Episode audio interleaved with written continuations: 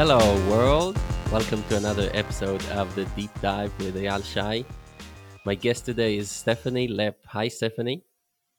Hi Ayal. It's so good to have you here and to have you pronounce my name very precisely. I feel thank really you good for about that. Yeah. What is an idea that's been helping you live well? Well, I don't know if this is helping me live well. I mean, it's an idea I've been thinking a lot about. I guess it is kind of giving me clarity right now. So I've been thinking a lot about truth.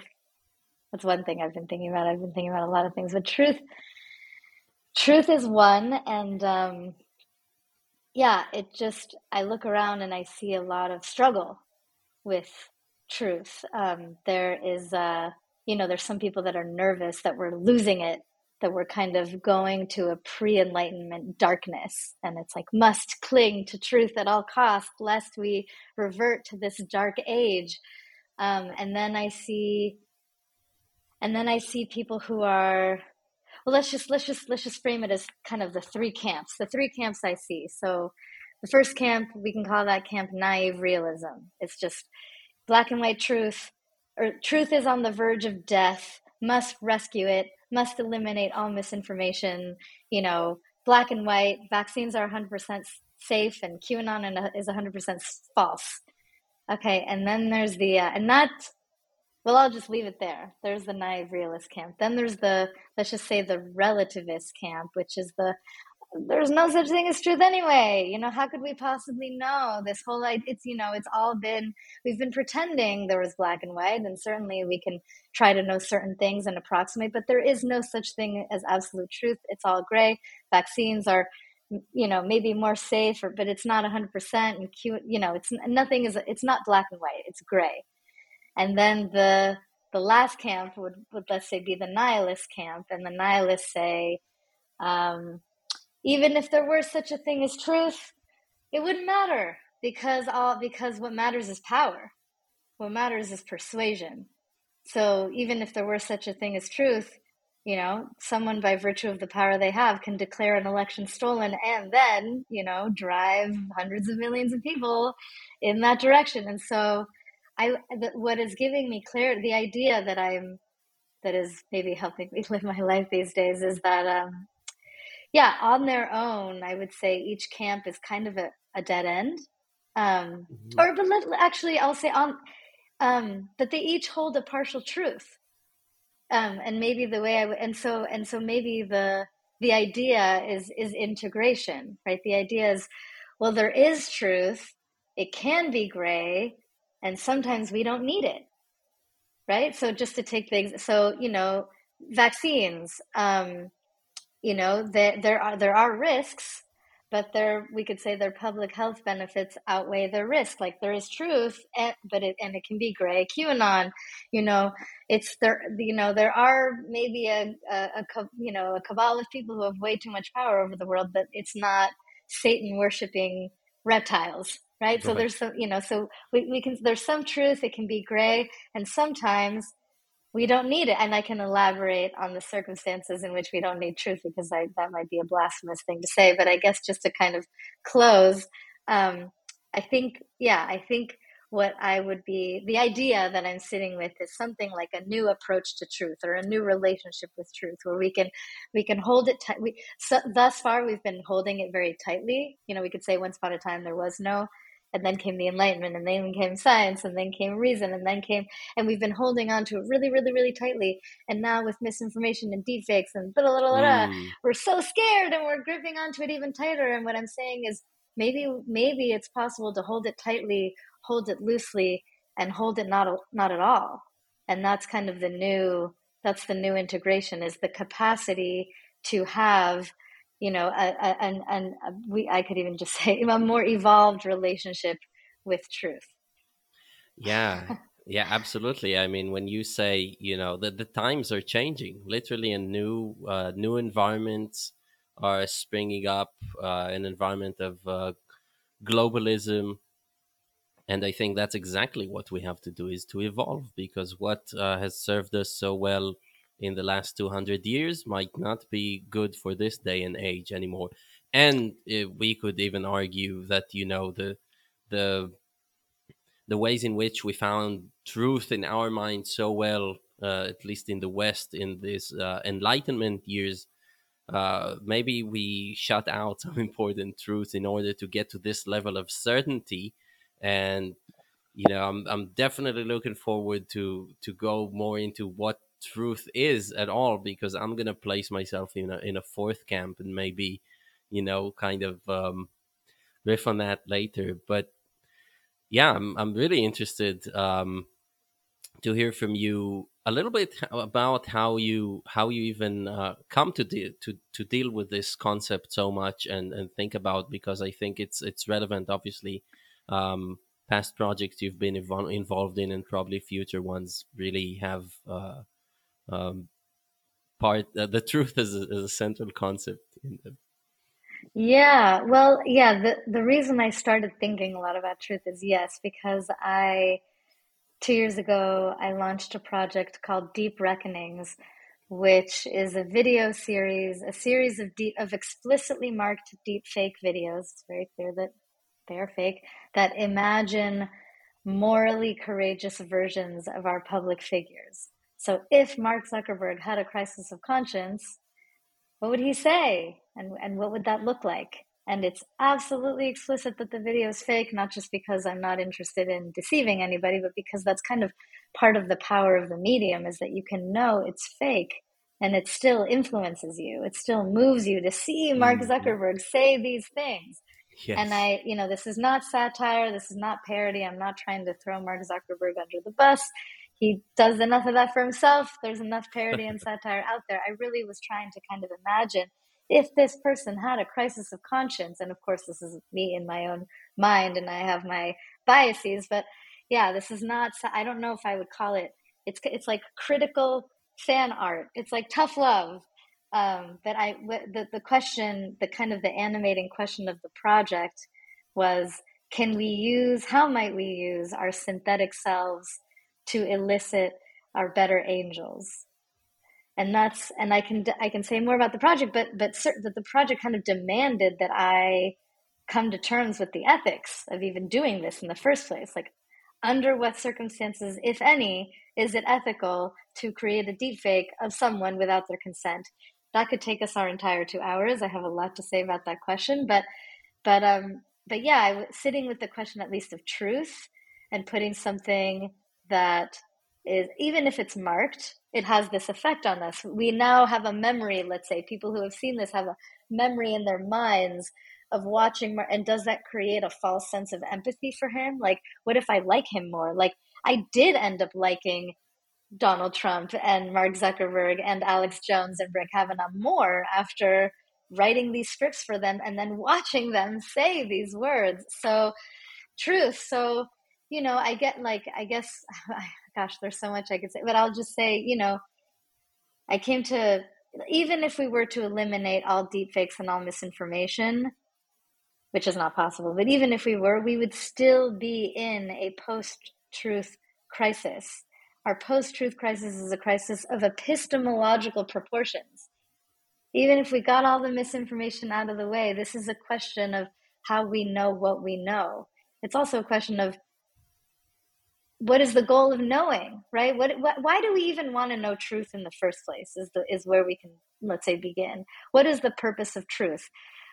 There is such a thing as truth for its own sake, right? Just like scientific research, for like the scientific pursuit for its own sake. But we also want to know truth so that we can do things, right? So we can like solve problems and build houses and cure diseases and do all kinds of things. And so there is the question, under what circumstances do we need what kind of truth, or do we need what kind of relationship with truth? I mean, just to give a very specific example, virtual reality therapy is a completely simulated environment. It is not true. And yet we use these simulated environments, let's say, to heal ourselves of PTSD. Let's say one example. That's it. We're putting ourselves in a completely fake environment and faking ourselves into thinking it's real in order to heal ourselves of something. Another example, I'll just give a few examples of cases where we might want to kind of relax our relationship with truth.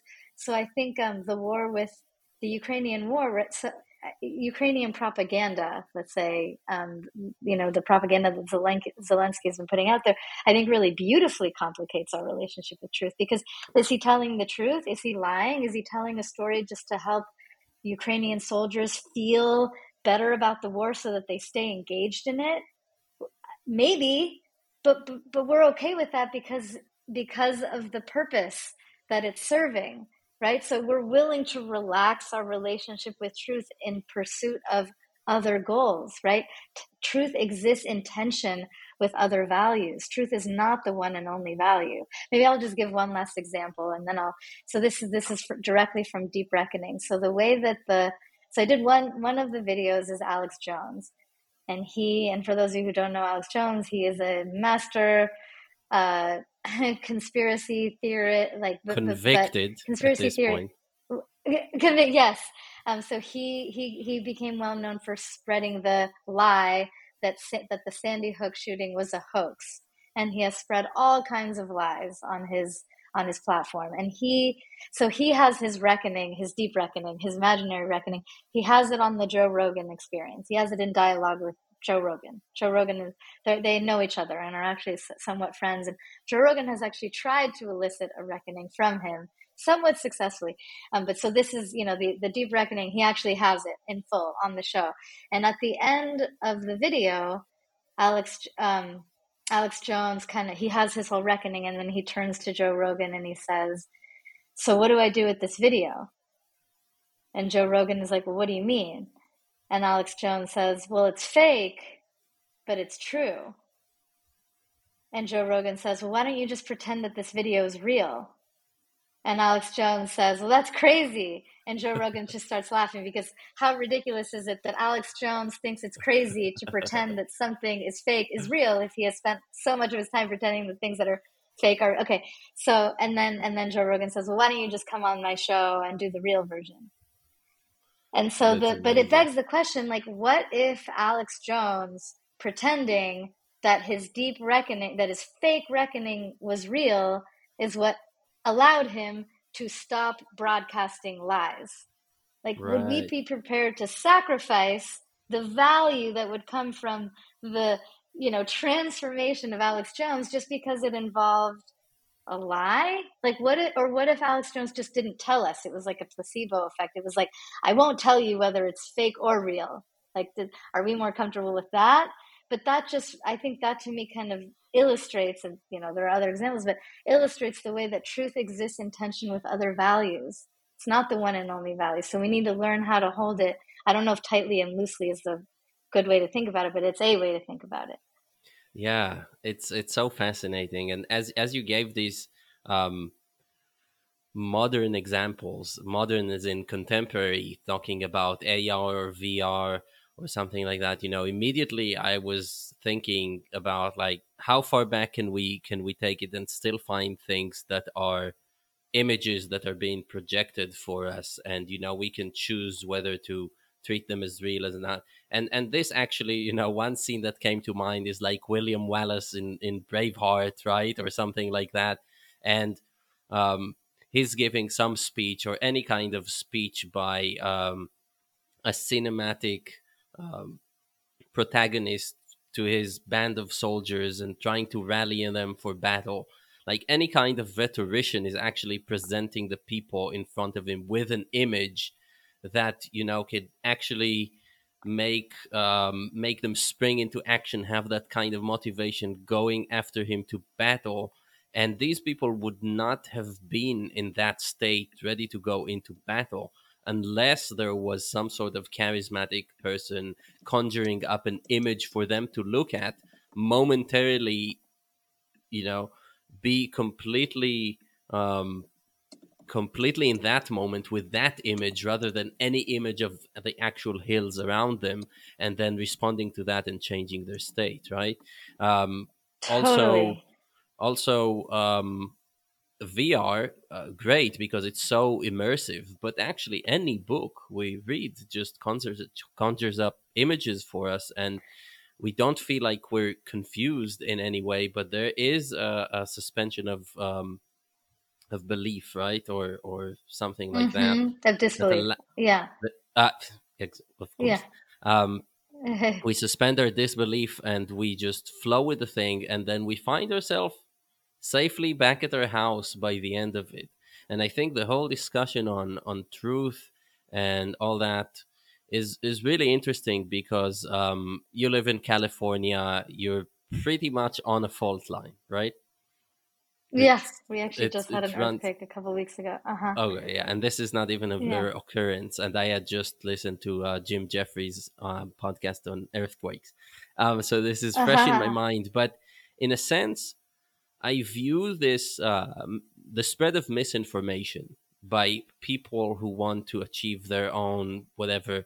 And again, this is a good question. Like, could if the people are not nefarious and their intentions, are we actually rooting for them? Good question. But let's say nefarious intentions. People spread misinformation. Should we be trying to shut them down and have all our power kind of thrown on that thing to clamp down on them and make sure that they do that? Or do we make our houses earthquake proof? You know, which makes sense is like, are you going to go after the earthquakes and make them stop at the, also, by the way, if we did do that, you know, I think it have adverse effects on the earth in terms of, I don't know, letting some of the heat out and so on. Or are you going to work on proofing your house for this? Or in the case of information, are you going to teach people to think critically so that they have a filter? And then no matter what kind of information you encounter, you're able to do the work for yourself, because as long as there are gatekeepers, even if they are gatekeepers for the truth, they are still fallible humans. And I think it should be obvious that the onus should be on each person individually to be able to sift through information and arrive at truth. Yeah, well, I would definitely say a little bit of all of the above. It's not either or, but I think right now we're overly focused, let's say, on the like deep fake detector, like, you know, eliminating misinformation, and not enough focused on proofing our house. Right? And so, I would say, along with deepfake detectors and, you know, like convicting Alex Jones and et cetera, along with all of that, I am calling for, straight up, for an evolution in our epistemology. I'm calling for the next enlightenment, a new relationship with truth. And actually the new relationship, you just, I can't remember what you just said right before that kind of brought this to mind, but the current relationship with truth assumes, it was when you were saying from Braveheart, like when people speak to when someone speaks to their people and rallies them, and then there's a little bit of self-fulfilling prophesizing there, right? It's, I am, and the current vision of truth kind of makes this assumption that we are distinct from reality somehow. We are actively co-creating reality with the way that we think and the way that we speak. Some of us, of course, have more power to do this than others, like Donald Trump, like people who have power or have broadcast capacity. But there's something here about kind of absolving ourselves of that illusion that we are somehow distinct, like entirely distinct, and having a relationship with truth that takes responsibility for our co-creation of it, right? For our co-creation of reality. And so then the onus is, it's not just, are you speaking the truth, but like, are you being a responsible steward of what happens in the world? You know, and like part of that, truth is an essential, let's just say triad: truth, goodness, beauty, you know, is the way that you're relating to truth in service also, or in relationship also, or in balance with goodness and beauty or something. But like truth is a part of this equation, obviously, but there's also, like you said, like we are doing a co-creative act with our words, with our speech. So let's be responsible stewards of that. Yeah. It's so interesting to think about these things, and I love that you bring up beauty and good, because these are concepts that I've thought a lot about in my capacity as a dialectician and somebody who's working with people on creating good concepts, true concepts. And I say true concepts, and it sounds weird because actually relativism is the default basically in our country when it comes to agreeing on different concepts in conversation, because of course people don't actually talk about the same thing when they say things like justice and love and so on, right? They often have different conceptions of it, but they just kind of would like to assume that the other person has the same thing. If you try and ask questions, kind of like what Socrates did with people in ancient Athens, you find that relativism is like a very safe go-to kind of ism, because then it kind of says, well, hey, we're all okay. My definition is as good as your definition, and it takes a lot of gentle kind of picking the things around it so that you don't trigger the other person into completely just disappearing from the discussion.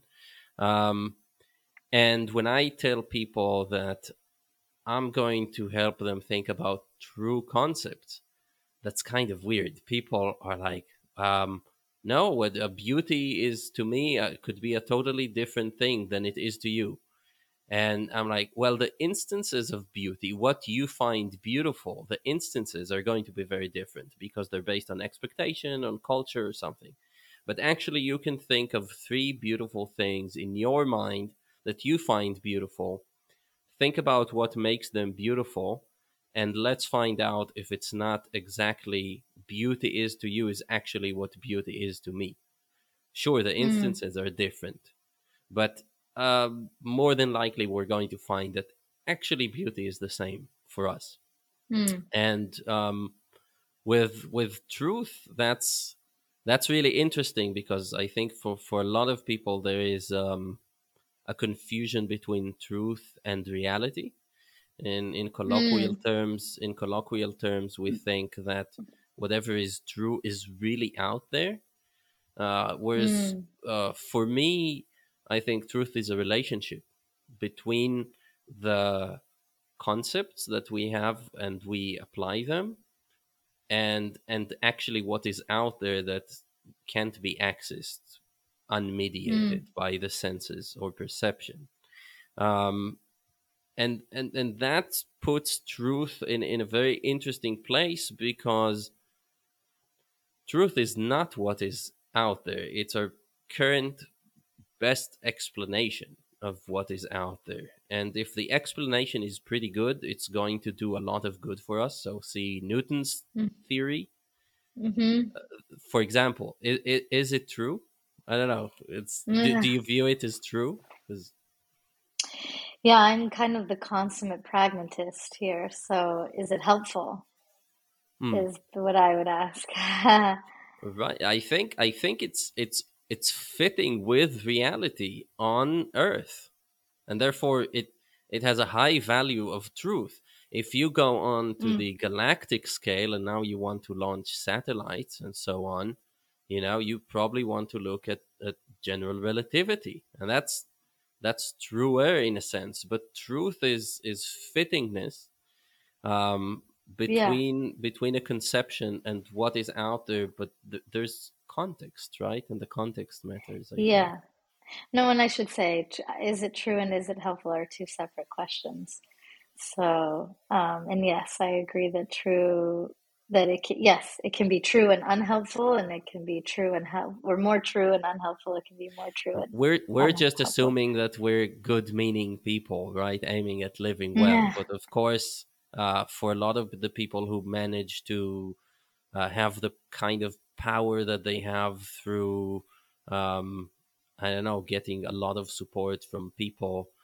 To them, they are showing an aspect of reality that they know a lot of these people will see as true and be part of them, and they have nefarious intent. So, yeah, but the picture they're painting seems very true to whoever is looking at it, that's for sure. Mm-hmm. So what is your fourth camp?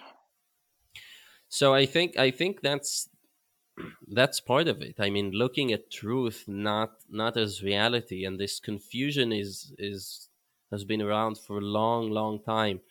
I like to use the example of the Christian apocalypse. So in Greek, apocalypsis means an unveiling or taking something out of its hiding place, and it just, I think, shows a tendency of humans to want to see things what they are. A big thing in the New Testament is the theme of blindness, where people don't recognize Jesus or don't recognize the truth. They literally don't see. They're blind to it. And I think that there is a kind of feeling that we want to know, and then people say the truth. But I say that's reality, and that is a naive and completely unrealistic wish to see the behind the scenes, right? Because we are confined to our mind, which basically creates a controlled hallucination, according to Anil Seth. And this is what we have to remember. Truth as relationship, I think, is a novel approach that most people don't really entertain. What do you think? I mean, I'm you know, I'm kind of the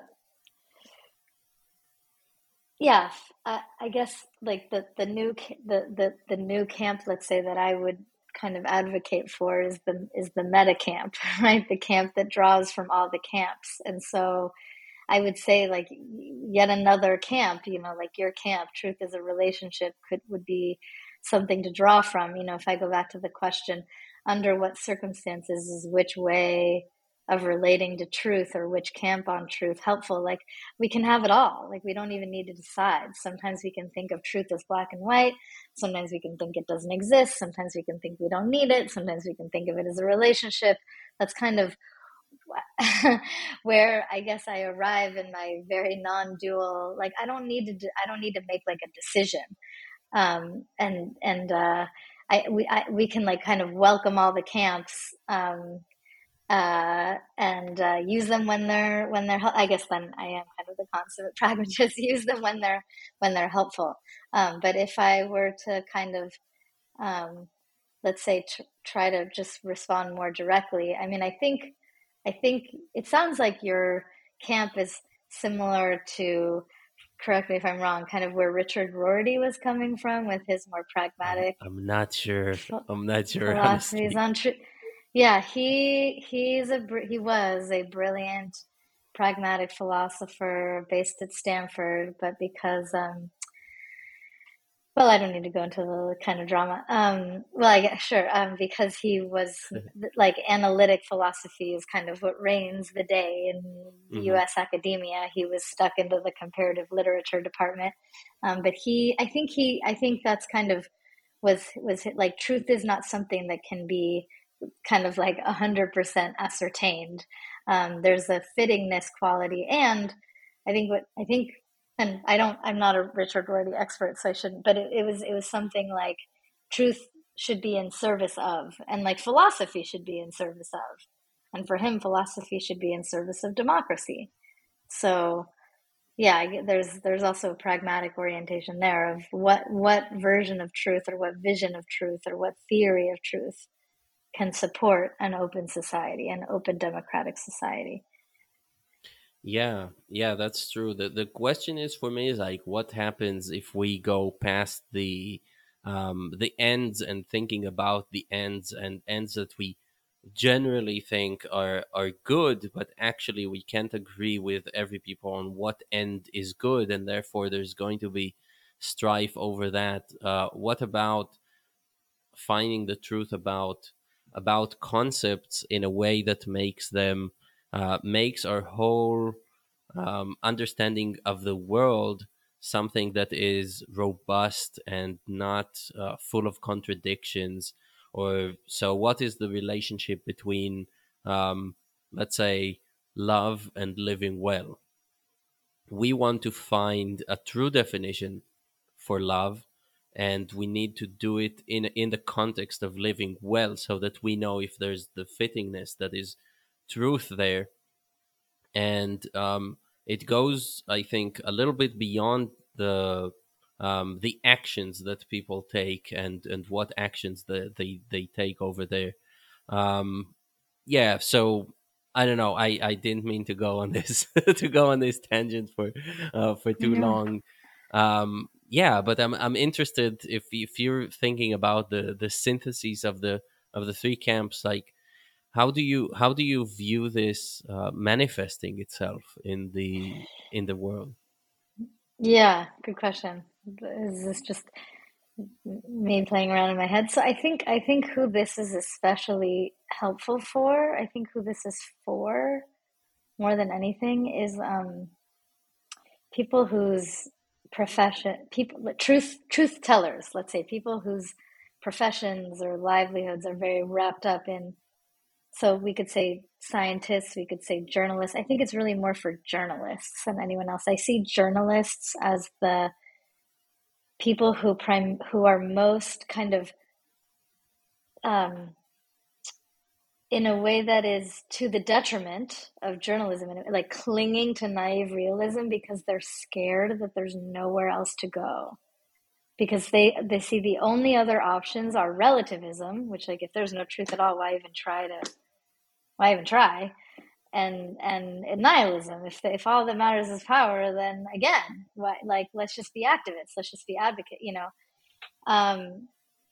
So I see journalists as kind of those who can, or COVID is actually a great example where we, like public health experts and our authorities, kind of clung to this outdated black and white, right? Like, vaccines are safe, no masks. Oh wait, yes, masks. Communicating in certain terms in a way that was backfired, really, because when people can smell that it's not so black and white, people can smell the gray, and our authorities are not offering us anything gray, then naturally people run to conspiracy theory or run to somewhere else who's offering another dishonesty. Part of the story. They sensed dishonesty, which was there. Yeah. Yeah, exactly. And I mean, this is very much in the case of science. And I mean, with science, I can't go much deep, but so, you know, again, if instead of, and not that anyone communicated as vaccines are 100% safe, but it's obviously different to say vaccines have legitimate risks. Let's talk about those risks and their public health benefits. We have decided with these group of people, or here's what we think. We think that their public health benefits outweigh their risks for these populations. It's a much more gray, but much more honest way of communicating. And I think to the extent that we cling to naive realism, or we cling to black and white truth, we being, let's say, scientists, journalists, or expert authorities, people who have historically delivered us the truth, I think that we do that to our detriment. We do that to our peril. And so I think this kind of new way of relating to truth, integral way, integrated metacamp, pragmatic synthesis on truth would be particularly helpful for, yeah, our experts, our truth tellers, our professional truth tellers. Yeah, absolutely. I mean, you could see that there is such a demonization of people who notice that the gatekeepers are not doing their job very well, even though that part was true.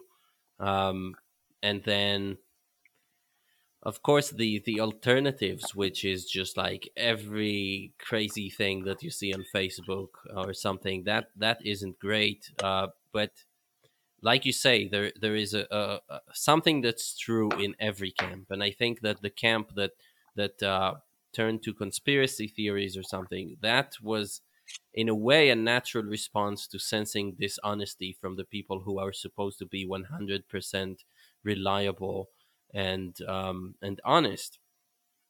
I think, again, it's also very interesting to see how the discussion around the truth and the need to get to this like 100% certain thinking mode, which is just not how nature works. We live in a world that's in constant flux, where things are changing, and the certainty, the more you're going to strive for certainty in your life, the more you're going to suffer, because what can you do? It is like kind of going and fighting off the windmills, right? Like Don Quixote or something like that.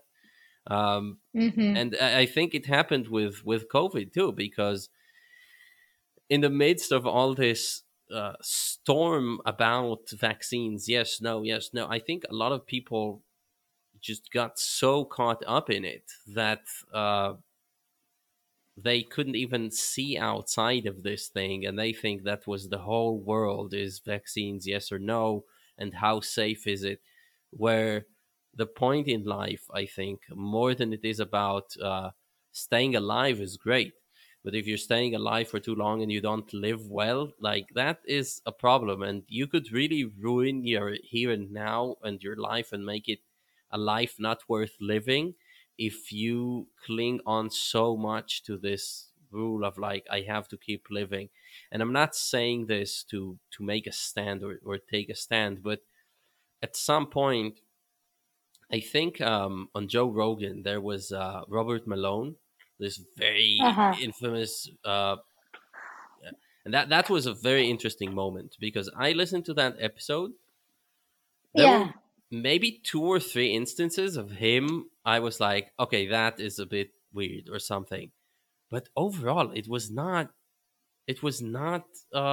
controversial. And when he said there's a mass psychosis, should you liken it to World War II or Nazis? No, that's stupid. Don't do that. It's like irrelevant. But was there a mass psychosis in the sense that we've all gone to like deal with this one aspect of our life and we made it the whole of our lives? Absolutely. I think we got hijacked by this discussion over the truth.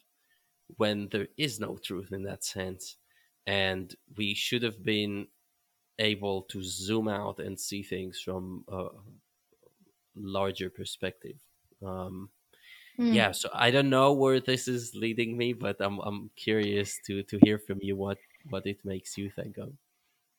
Yeah, I mean, how would one have communicated about the vaccine if one were coming from this pragmatic synthesis on truth? I mean, I just think it would have been more gray, more honest, more uncertain, more truthful. I mean, in that respect, more truthful, more fitting, let's say, to reality. But I think that the other thing that this kind of way of relating to truth can do is we don't have to be scared of people like Robert Malone, right? We don't have to be scared of anyone who's bringing this like tiny little kernel of something that may be like partially true that we can integrate into our understanding of whatever phenomenon we're talking about. Alex Jones has talked about I forget what it is, something turned like the water turning the frogs gay, or I can't remember what the claim is. It's some claim that on the face of it sounds absurd. Forgive me, I shouldn't even be bringing this up because I don't know how to cite it appropriately, but there is somehow some little partial truth there. And I can't remember what it was, but the bigger point is like, we don't have to be so scared when we're operating from this pragmatic synthesis meta camp. I should come up with a better name for this place. No partial truth is scary anymore. Right. Someone saying this is the whole truth and all the truth and nothing but the truth. Well, whatever. You don't agree with you, but I'll take the little kernel you have in there and I'll integrate it into this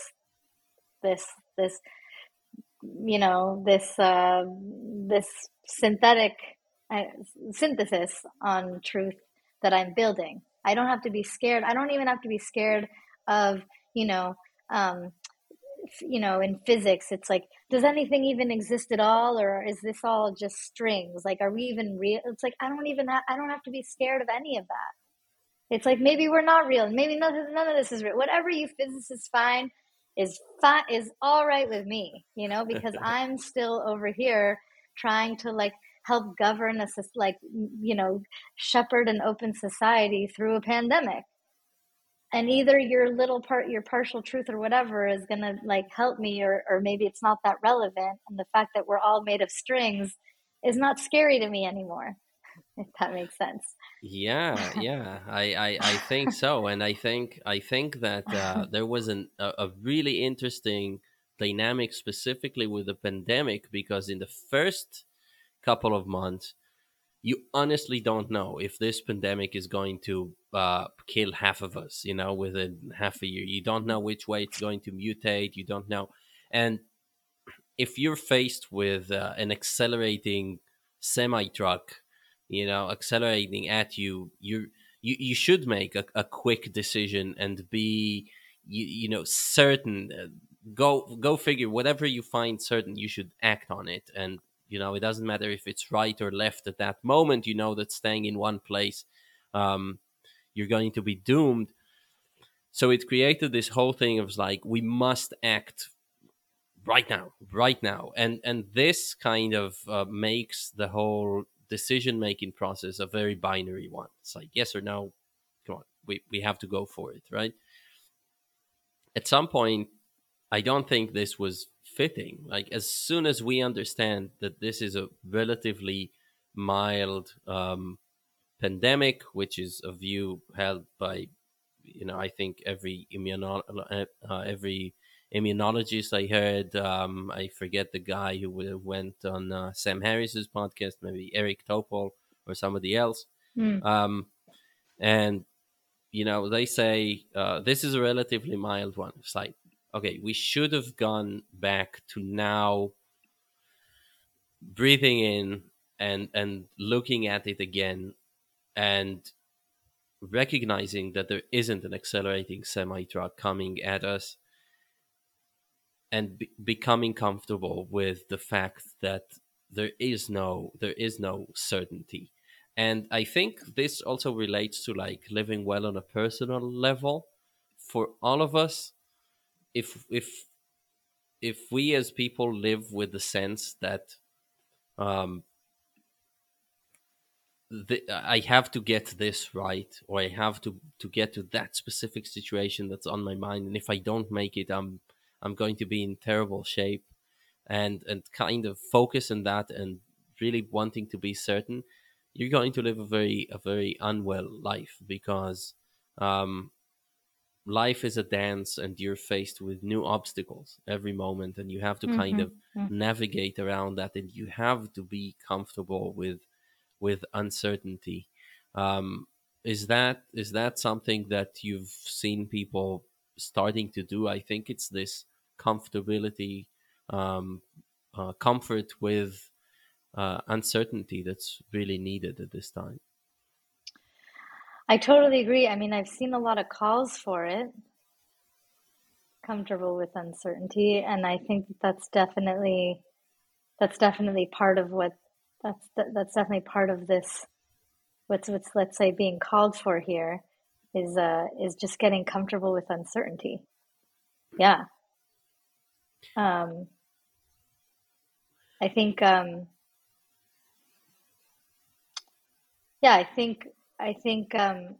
I can say more about, I think part of it is getting comfortable with uncertainty and comfortable with grayness, comfortable with not knowing. We don't know everything about the vaccine. The knowledge is unfolding. It's perpetually unfolding. The science is never settled. The science is settled is considered a thought terminating cliche. It's a way of the science is by definition unsettled.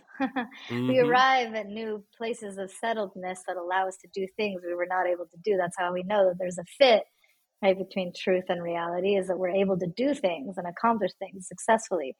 But part of it is getting comfortable with uncertainty and grayness and not knowing. I think part of it is letting more people be knowledge creators.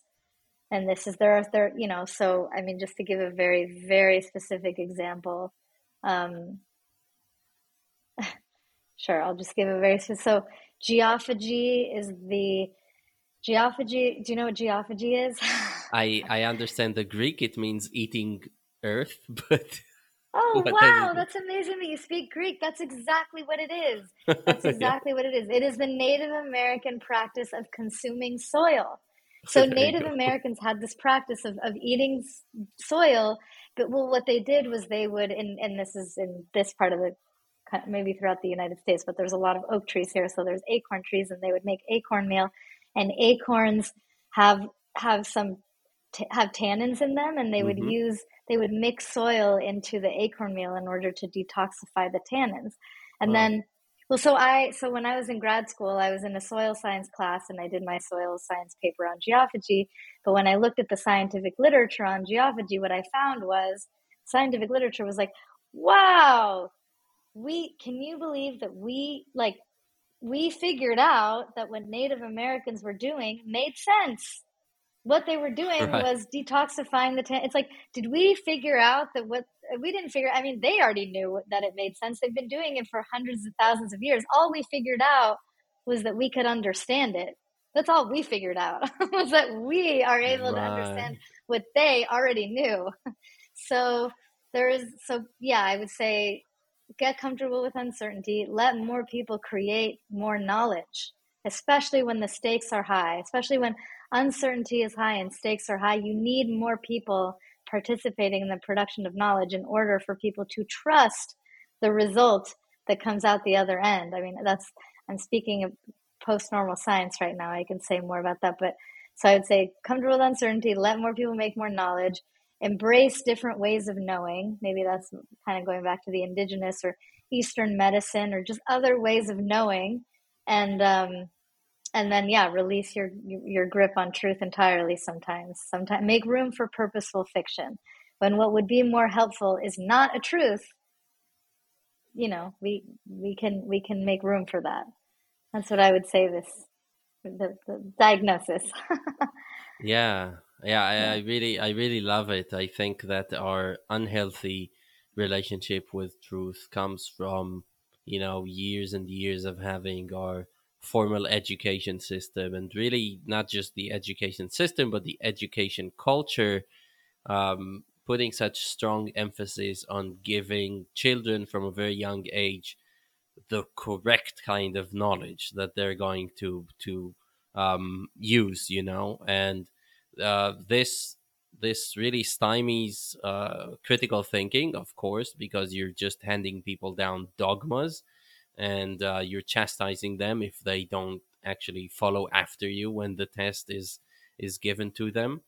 And I think, like, to give a practical example from my life with my daughter, who is 4 years old, so that's still young. But I think it's good to ask people questions, especially children, because they're not so afraid of getting things wrong as adults who have already gone through the education system are, but ask them what they think is going to happen if they do X, and, you know, let them be wrong, because unless it's going to be a lethal mistake of some sort or a traumatizing mistake or something, you want to be making mistakes so that you understand that next time you're going to have intellectual humility and you're not going to invest so much of your identity in knowing things.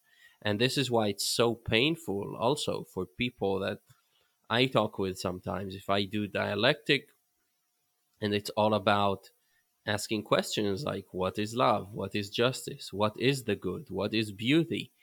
People are so afraid that, you know, because I think that we think that when we're 20-something, we should just magically understand these concepts because everybody's acting like they do. Of course, they don't, but that's the facade we're putting up. And so people mm-hmm. are really unwilling to examine themselves because what does it say about me? Well, everybody knows what it is and I don't know. No, everybody doesn't know. Relax. But they're just not admitting it. Right. Mm-hmm. So I think that's a practical thing to take away from the discussion on truth is you want to be able to let people have their untruthful beliefs tested out so they can see for themselves, right? Yeah, definitely. Yeah, I have a 5.5-year-old, so I'm with you on, letting them learn from experience. And also like, and it can be a playful thing because if you meet a flat earther and it's like, that's great. You know, it's like, I challenge you to build a GPS system that works. Exactly. Me, where right? the rubber meets the road. Listen. Thank you. Yeah. But that's also why I don't, like you said, like we're spoon feeding dogmas. Like, I guess I just like under some circumstances that might actually still be useful under like some, like in the military, I don't know. It's like sometimes when the stakes are super high and it's like, yep. You are going to learn this thing and I'm going to shove it into your brain. But is that a way to cultivate a love of learning? No, that's a way to just shove something into someone's brain. But in a way, I mean, the way I feel about it too, is just like, thank God we've given birth to so many ways of teaching or so many ways of understanding truth or so many ways of everything. And we can use different ones when they're useful. We don't need to call them wrong. Or there's some that kind of suck. We don't want to use them that often. They're not fun. They're not fair. They're not beautiful. They're not just. But there's, maybe they're useful in emergency circumstances. But yeah, I mean, build a GPS system. It's like then believing in flat Earth can just be an idea that somebody likes. It's like a work of art. It's like you get to just like it, but you're not going to use it. You can just think about it and enjoy it. But the one that you're going to use to build a GPS system is a very different, maybe that's a weird example. Like how could you possibly hold both? But a way in which I think you can hold, but like you can both believe gender is real and believe it's not real. You can believe it's real when you want to, or race. We can decide that race is real if we want to do reparations or affirmative action or something. It's like, yeah, I'm going to pretend race is real so that we can do right this historical wrong and blah, blah, blah. And then I can just let go of race altogether when I want to just, feel into my shared humanity with all humans, irrespective of skin color. So we don't even need to make like totally a decision in a way. It's like we can kind of just use them all, hold them, and some of them will obviously be more useful, more good, more beautiful, more true than others. But for other ones, like if you want to believe the Earth is flat, sometimes it's fine. Just don't bring it into the design room when we're designing the GPS system, Yeah, or bring it. No, I want people. I want to see it. I want to see the GPS system. Yeah, no, I want to see people earnestly working to make it work. This is what I want it's like playful, and there's really no reason to have your blood boil when you hear something like that, because you could think about such retorts or rebuttals to anything of the sort. So I think think that's right. What we should focus on. It's so funny. I mean, just on that, it's like, it's funny to me that our debates about these kinds of things are so abstract. It's like not as if, but in this case, it's not as if one of them is true. I do actually believe the Earth is round, and it's not just so, but for some things, it's like we have these abstract debates, and there's something to this of like, let's actually try using these ideas and see what they're useful for. And sorry, flat Earth, your idea is just didn't end up being useful for that many things, if anything at all. Maybe it's useful for, I don't know. I don't know what it's useful for. Well, I think it's useful for showing everybody that you're very staunch contrarian, and you're going to, it's a badge of staunch contrarianism. Yeah. There it is. But yeah, I absolutely agree about race is something to see that, because it is just like Newtonian physics versus general relativity. It's like the scope really changes what you want to use, because there is fittingness, and we can't. I think this kind of touches on a thought that I had, you know, of how to actually include more and more people and see them as our allies. Because people who, if I can figure out that your conception of living well, the things you want in life, and actually people, you know, it doesn't matter if it's flat earthers, anti-vaxxers, it doesn't matter who it is, there is always a lot more shared humanity than differences about the details about something. Like, we all want our kids to do well, whatever that is, we all want to do well, and so on. And if you manage to find that shared humanity, you can view the other person as an ally. It doesn't mean that you have to think like them or agree with them on how to reach where we all want to reach. But for the very abstract things of what kind of life we want to live, I think that is generally very much the same for everyone. And yeah, absolutely. And because we've lived in a world where in the 19th century there was still, I mean, even the 20th century, to be honest, there was such a strong emphasis on skin color. You're right. I always found it quite weird, both that there are people who want to keep it that way, but now put whoever was at the bottom before now at the top, and still keep the racism very much alive. And there are the people who's like, I already live as if it doesn't exist anymore, never existed, you know, I'm just living my... And both are kind of, as you say, not really integrating the two views, whereas keeping both things at the same time in mind, I think that's a brilliant idea, because it really helps kind of shift perspectives, which in its own right is an amazing skill to have. I agree. Amen. Yeah. Speaking my language. Yeah. Have you seen anything done concretely? Any methods for trying to educate people maybe differently about this whole field of truth, how it's perceived in media or anything like that?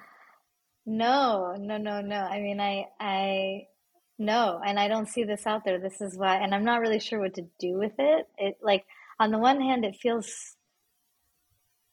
new and helpful, and on the other hand, it feels so obvious that maybe it's not really new or helpful. I can't quite tell, but I don't know. Is this something that is worth putting on a megaphone about and saying, hey, world, you know, is that like, should I write a paper? I mean, not that I could get, I mean, not, but I mean, actually, yeah, I give talks, I give public talks, not infrequently. And I do wonder, like, is there something here that I should kind of try to really kind of name and frame and offer as a you know, the I need to give it a good name, but I mean, do you think it would be helpful?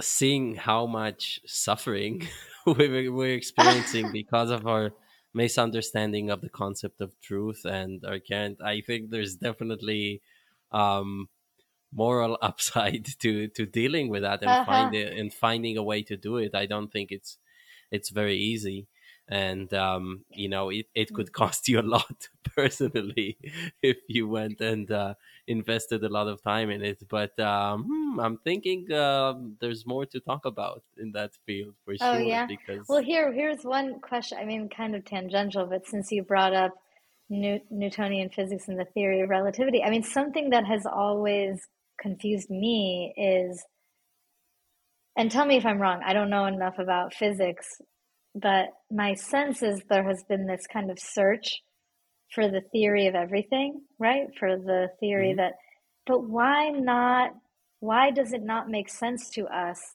that different theories apply at different scales of reality, at different levels of organization? Does that, to me, that's like, that's the theory of everything, is the meta theory, is once you've discovered which laws apply in which circumstances, across all circumstances, that's it. You got it.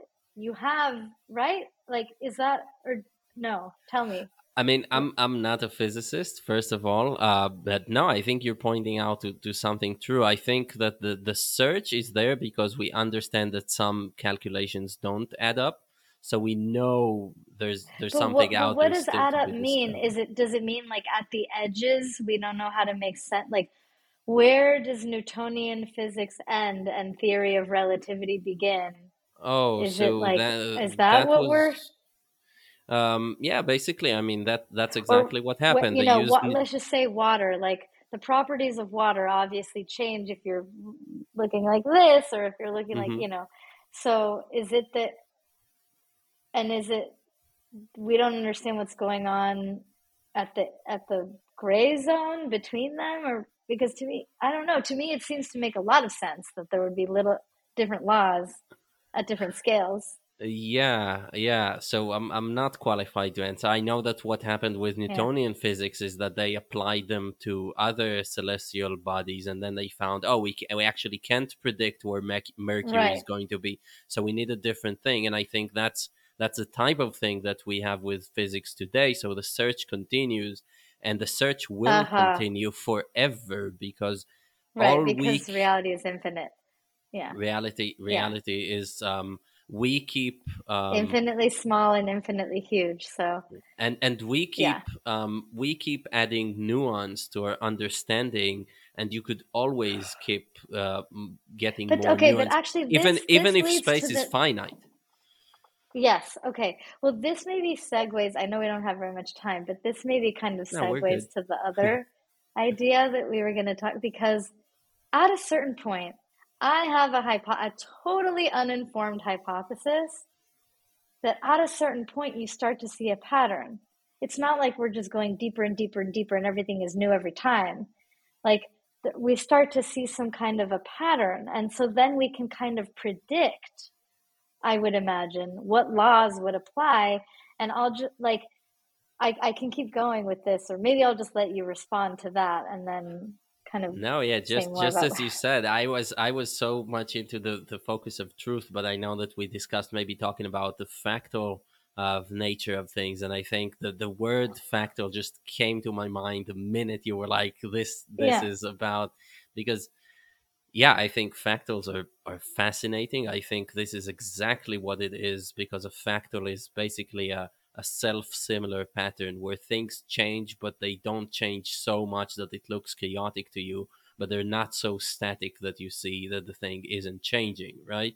And I think that's exactly what happens with knowledge and with different scales and with emergent properties, which I think is an important term here, because that's exactly what you say about water. Is like, if you look at individual molecules, it doesn't really make much sense, and you can't actually predict the way they behave if you look at them. But then you zoom out, you see water, and it's this distinct, perceptible kind of one thing object that you can know the physics of. And I think that is exactly that. That's what we're looking for in physics, and in everywhere are patterns, and that's how our mind works, right? Concepts are abstractions of patterns. So if it's the concept of a chair, it's basically we see a chair a lot, and we just get an abstraction of that in our mind. Now, for most people, it's based on what a chair looks like. But to make it more consistent, when we realize that the chair, the abstract chair, is not yellow, is not made of wood, could also be made of metal, all these things. Then if we do away with accidental properties, we remain with an abstraction of a pattern, and then a chair is a piece of furniture made to for sitting on or something like that, right? So basically our mind is, I think, patterns upon patterns upon patterns kind of interacting with one another. And the world is fractal in nature because from moment to moment it changes all the time, but not in a way that's unrecognizable to us. Yeah, I mean, I think that, and I think the implications of this are pretty profound because, you know, we say, like, we say everything is connected. We say everything is connected, but what are the epistemological implications of that? If everything is connected, then we can know, just by knowing like some element of it, we can kind of know the whole. In some way, we can know all of it by knowing, by seeing the pattern. We can know, like if our hands are a map of the cosmos, we can know the cosmos by looking at our hands. And maybe it's helpful to give a couple examples and then say why this is even worth thinking about. So there's this old, just to give two examples. There's this old, there's an old book about herbs called The Doctrine of Signatures. And it has these, like, you know, little, like if a plant, if it's yellow and it grows by water, it's probably a diuretic. Diuretic is something that helps us pee. So it's like, yeah, if it's yellow and it grows by water, like we co-evolved with plants. Of course, they're going to communicate to us in a language that we can understand. If it's yellow and it grows by water, it probably is a diuretic. Right? We don't need to know, you know, we have co-evolved with reality in a way that we can read it. And that's not so much a fractal, but another example is the three sisters. So throughout the history of Mesoamerica, corn, beans, and squash have been grown together because the corn is a pole for the beans to climb up, and then the beans fix nitrogen for all of them, and then the squash shades all of their roots. And so they were, and then, you know, scientist comes along and it's like, wow, like, can you believe that corn, beans, and squash have complementary nutrients? It's like, that's not a coincidence. It's because they grow well together in the earth that they have that they, you know, then take up nutrients that are complementary and therefore complementary to us in our bodies, and therefore create kind of a balanced diet. Like it all goes hand in hand. It all goes hand in hand. And so there's just, there is a way in which, to me, we don't need to know so much if we're paying attention to the patterns in a way, or we're paying attention to the fractal nature of reality. And right now, you know, it's like the world is in crisis. There's so much we need to figure out. There's so much we need to measure and we need to figure out, and ice cores and how much is the climate changing and how so much. And it just, I'm definitely not anti-knowing or anti-science or any, you know, but I just believe that it is possible to know whether something, it's not like know everything. It's a kind of knowing. It's to know whether something is kind of is like a solution, like the fact that the three sisters grow together so well together is kind of like all we need to know about them in order to know that then eating them would be a nutritious, you know, it, I think there, no, I guess there is a way of knowing, or how to just kind of put a pin in it. Being in loving relationship with what we are trying to know is part of, we can know like this or I think there's something about being in loving relationship with what we are trying to know that will give us the information we need in a faster, more efficient and like loving way, where we are actually helping and protecting the thing we are trying to know, because we are now in dialogue and relationship with it rather than trying to like figure it out. I think in a Cartesian sense. Yeah, and I think it goes back to this triad you mentioned of beauty, goodness, and truth, because I see that with the concepts in our mind. There is absolutely nothing more beautiful than thinking about a concept relating it to other concepts, going with axioms, testing them out to see, okay, if this, then that, doing the logical work and ending up with something where there are no contradictions in it. Do you get a stamp from God that says, congratulations, this is the right answer? No, not in dialectic, not in science. Impossible, actually, to positively say this theory is true, right? Every theory is going to be superseded by a better theory. But there is, and this is something that was acknowledged by many philosophers of science, but and the one I'm thinking immediately about is David Deutsch, who's a physicist and a philosopher, and I recommend reading his books. But there's just this immutable connection between truth and elegance and beauty, and and true things totally tend to be elegant and beautiful. But the interesting part is that I guess it depends what perspective we have. Perspective, because they can be very beautiful. Like for the racist who thinks about like the superiority of his own race, that's a beautiful theory too, and we have to acknowledge that. He's probably never related it to something that's high level, like living well. Therefore, he cannot see that he's actually doing himself a disservice by hating others. But this is exactly it. So once we find something beautiful, I think we should, again, do as fractals do and kind of take it up to another level and see what emerges and how it relates to something outside of it. But it's really beautiful if we see something and then see what emerges out of it. Because there is also it's very energetically efficient to be able to compress knowledge or information into smaller bits that you could unpack, and now they're simple again. And when things are simple, they're not so beautiful. Looking at a simple thing, like literally just like one thing without many relations, is unlikely to be perceived as beautiful. But you have the ability to unpack it to see it beautiful. Or if you'd like a metaphor, put it under a microscope. Now see the beauty that it's really made of on the microscopic scale.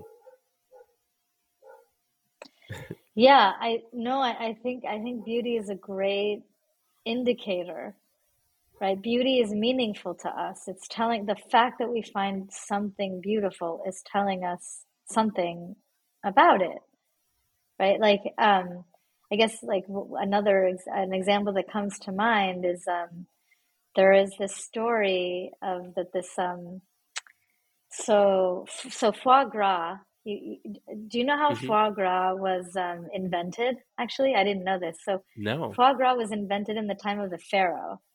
So foie gras. This is what. So foie gras is actually is like a naturally occurring phenomenon. Every fall, geese gorge themselves with dry leaves in order to prepare for the winter.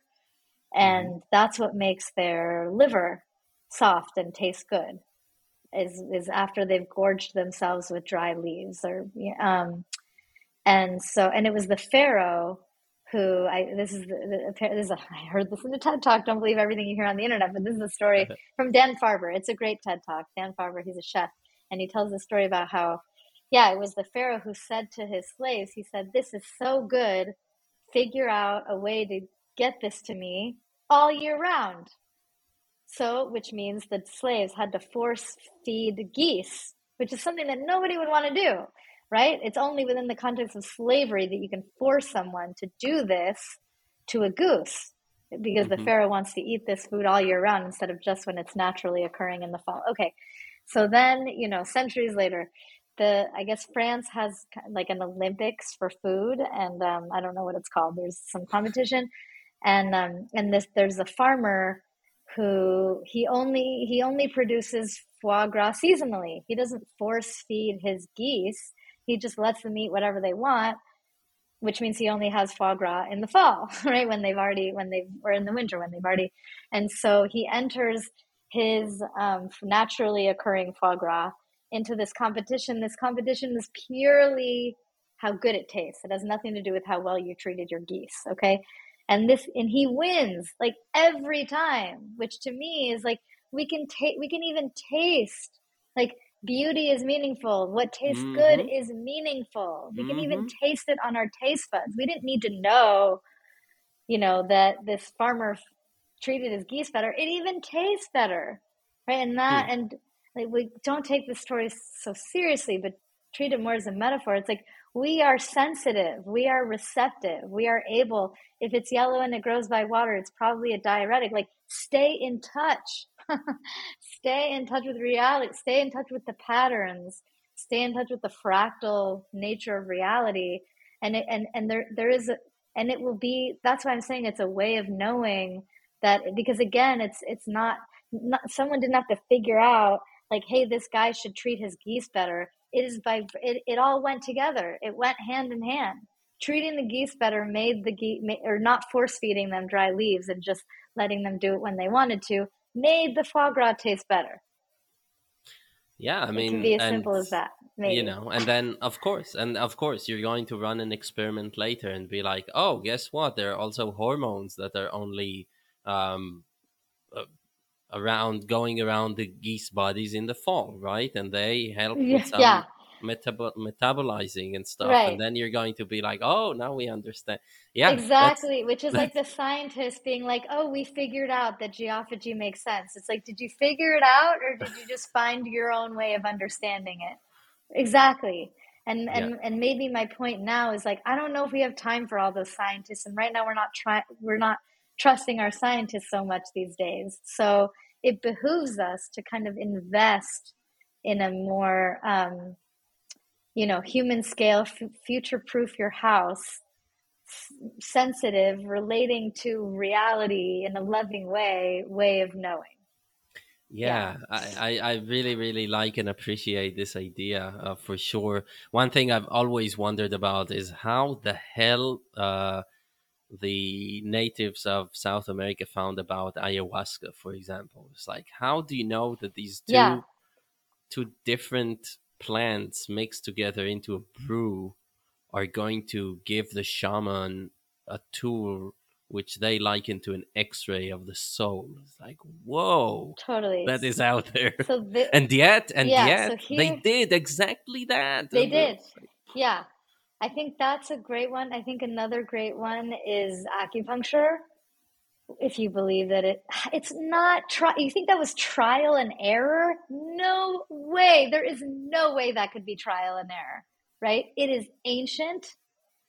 There could not have been trial and error. So it's a great question. What was going on? How did they develop this system, or how did they? And so that's where I would also bring us back to our co-creation of reality. It's not so distinct. Again, like, we are a part of what we are trying to understand, and so there is a way in which, you know, there's probably some legitimate, and I'm speaking out of place here, but communication going on between people in Latin America, you know, the people who discovered ayahuasca and the plant itself, right? There's probably some real dialogue that was going on there, or some real collaboration, or, you know, I don't know what to call it.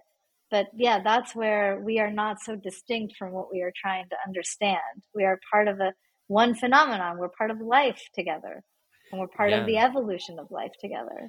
Yeah, and it reminds me of Michael Pollan's book, Botany of Desire, you know, where he kind of takes on the perspective of the plant. So, for example, is it really us who domesticated the potato, or is the potato managed to just like, okay, I'll change in this way if it means that now I'm going to be super successful in the most grown plant on the planet, or something like that. And it definitely shows that us and the potatoes are more like having a symbiosis more than anything. Yeah. And like life, from the perspective of life, you know, life is just evolving and co-evolving. So, you know, we're definitely some key players here, obviously. Yeah, we're not, we don't have control of the, we don't have like total control of the steering wheel at all.